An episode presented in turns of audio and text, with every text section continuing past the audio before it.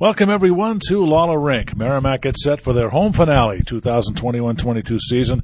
Warriors play game two this afternoon against the Northeastern Huskies as uh, Merrimack looks to get the split and uh, determine where they're going to be in the postseason. Merrimack losing uh, six to one last night down at Matthews Arena. I'm with the Merrimack head coach Scott Borek and uh, Scott. Maybe we could recap the last couple of games. Uh, we'll start with the game uh, out at UNH back a week ago Saturday. pretty solid effort, I thought, for the most part. you guys went up four one. UNH made things interesting there late in the third, but seemed like a pretty good performance overall. What were your thoughts on the UNH game?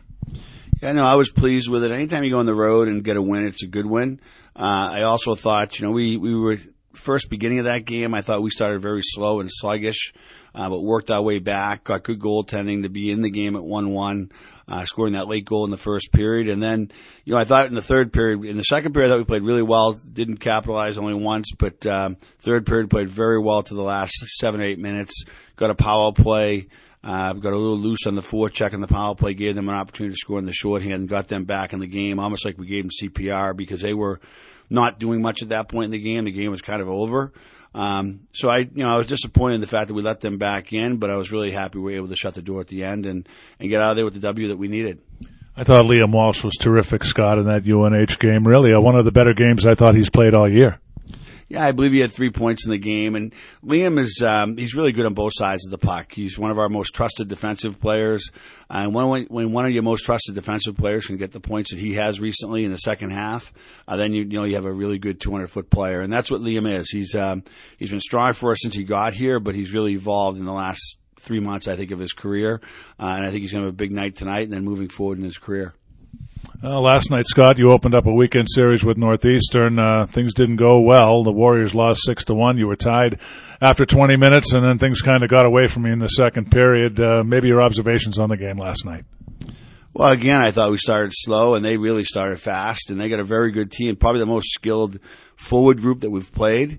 Um, but you know, skill only matters when you give it space, and we gave it a lot of space in the first period, and uh, played a really contained game. I give them credit for that because they were moving so well, and uh, we didn't uh, nullify it for sure. But we were fortunate to get out of that period, um, you know, and, and we had a one-one game. Uh, and in the second period, legitimately for the last, the first ten minutes of the second period, I thought we had righted the ship. I thought we were playing pretty well. The game was a very even game at that point. Uh, and then we made a couple of mistakes that led to two goals for them. And they're an explosive team. You know, it's going to take us three chances to score. It's only going to take them one. Um, and in both the situations, their second and third goal, there were mistakes by our team, not funneling well, getting distracted by a potential penalty call. Um, and it just ended up in the back of our net. And that uh, had nothing to do with our goaltender. Obviously, as you know, being at the game, played very well, Zach Borgil. Uh, we just put him in situations that made it really hard on him. And the second and third goal were frustrating because they were extremely preventable. Um, but hopefully that's something we learn from and we move forward in because in the playoffs you can't you know you can't give up one of those. Never mind two. I thought a key was also Scott in that first period. You got the bench minor penalty, and then Northeastern was able to capitalize right away. That kind of swung the momentum uh, in their favor. I thought. Yeah, it did. You know, we got the bench minor for too many men. I frankly thought it was a very bad call. Um, there have been times this year we've talked about uh, too many men on the ice, but it was only I was told it was only if the play if the too many men on the ice affected the play. That one didn't affect the play. He called it when our guy was actually had one leg on the wall. Um, so I was frustrated with it for sure, as you can probably tell still today. Um, at that point in the hockey game, but it was it was a mistake on our part. You know, we had a player calling to come off, and another guy just jumped too early and got too eager, and that's what I thought our whole game was last night. Frankly, I thought we were a little too eager, too anxious. Um, and that's a, when you're emotional like that, it's a double-edged sword. You know, when things are going well, you're really flying, but when things turn, you don't respond as well as you would if you weren't as emotional. So I think that was the that was a key point in the game because at that point neither team had really created much offense. We gave them really an easy look uh, to make it one nothing, and that was that was difficult to accept, especially when it's a mental error. Uh, but then we uh, we were able to get back in the game ourselves and, and couldn't maintain that. Well, Scott, you and I talked a little bit off air. Uh, Zach Borgil got the start last night, and yes, he did give up six goals, but he also had 41 saves. And uh, uh, you mentioned that you thought he had a solid effort last night. Yeah, I know. And even in our meetings today, I, I was very certain to let the team know that, you know, the one guy on the team that played for 60 was Zach. Uh, and early on, he made some, you know, great saves that kept us in the game. Uh, then in the second period, even in the second period, when we got a little loose and we started to play a little bit too maybe aggressively offensively and not back defensively, he made a couple more big saves. I, when a goalie gives you a chance to win like that, you got to capitalize, and we just didn't do that. And we knew going into the game, you're not going to give up three goals against them and win the hockey game. The goaltender is too strong. You're going to be lucky if you get four on them. So we had to, you know, keep that game close and be prepared to win a tight game. And you know, the way we played and how loose we played, we were not. Well, when you when we're talking about adjustments, Scott, uh, where do you start in, in, terms of cleaning things up from last night? We just got to uh, start taking away ice. You know, we have to take away ice on their rush. We have to take away ice on their D zone uh, or their offenses on our D zone.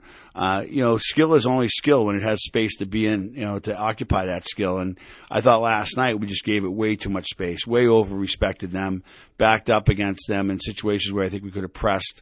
Uh, and that made it very difficult for us to get anything, you know, started and really to get anything, any momentum, uh, moving forward. So that would be our key tonight is taking, taking away their space when they have the puck, uh, making sure we're physical in, our, in their end of the ice when we have a chance to get down there and be physical, get some guys against the glass um, because they love to skate, they love to get up and go, and they're a little bit of a front runner team. When you let them do that, you're going to have to play catch up with them, and you got to be willing to put them against the glass. And if we do that tonight, I think we'll have a different result.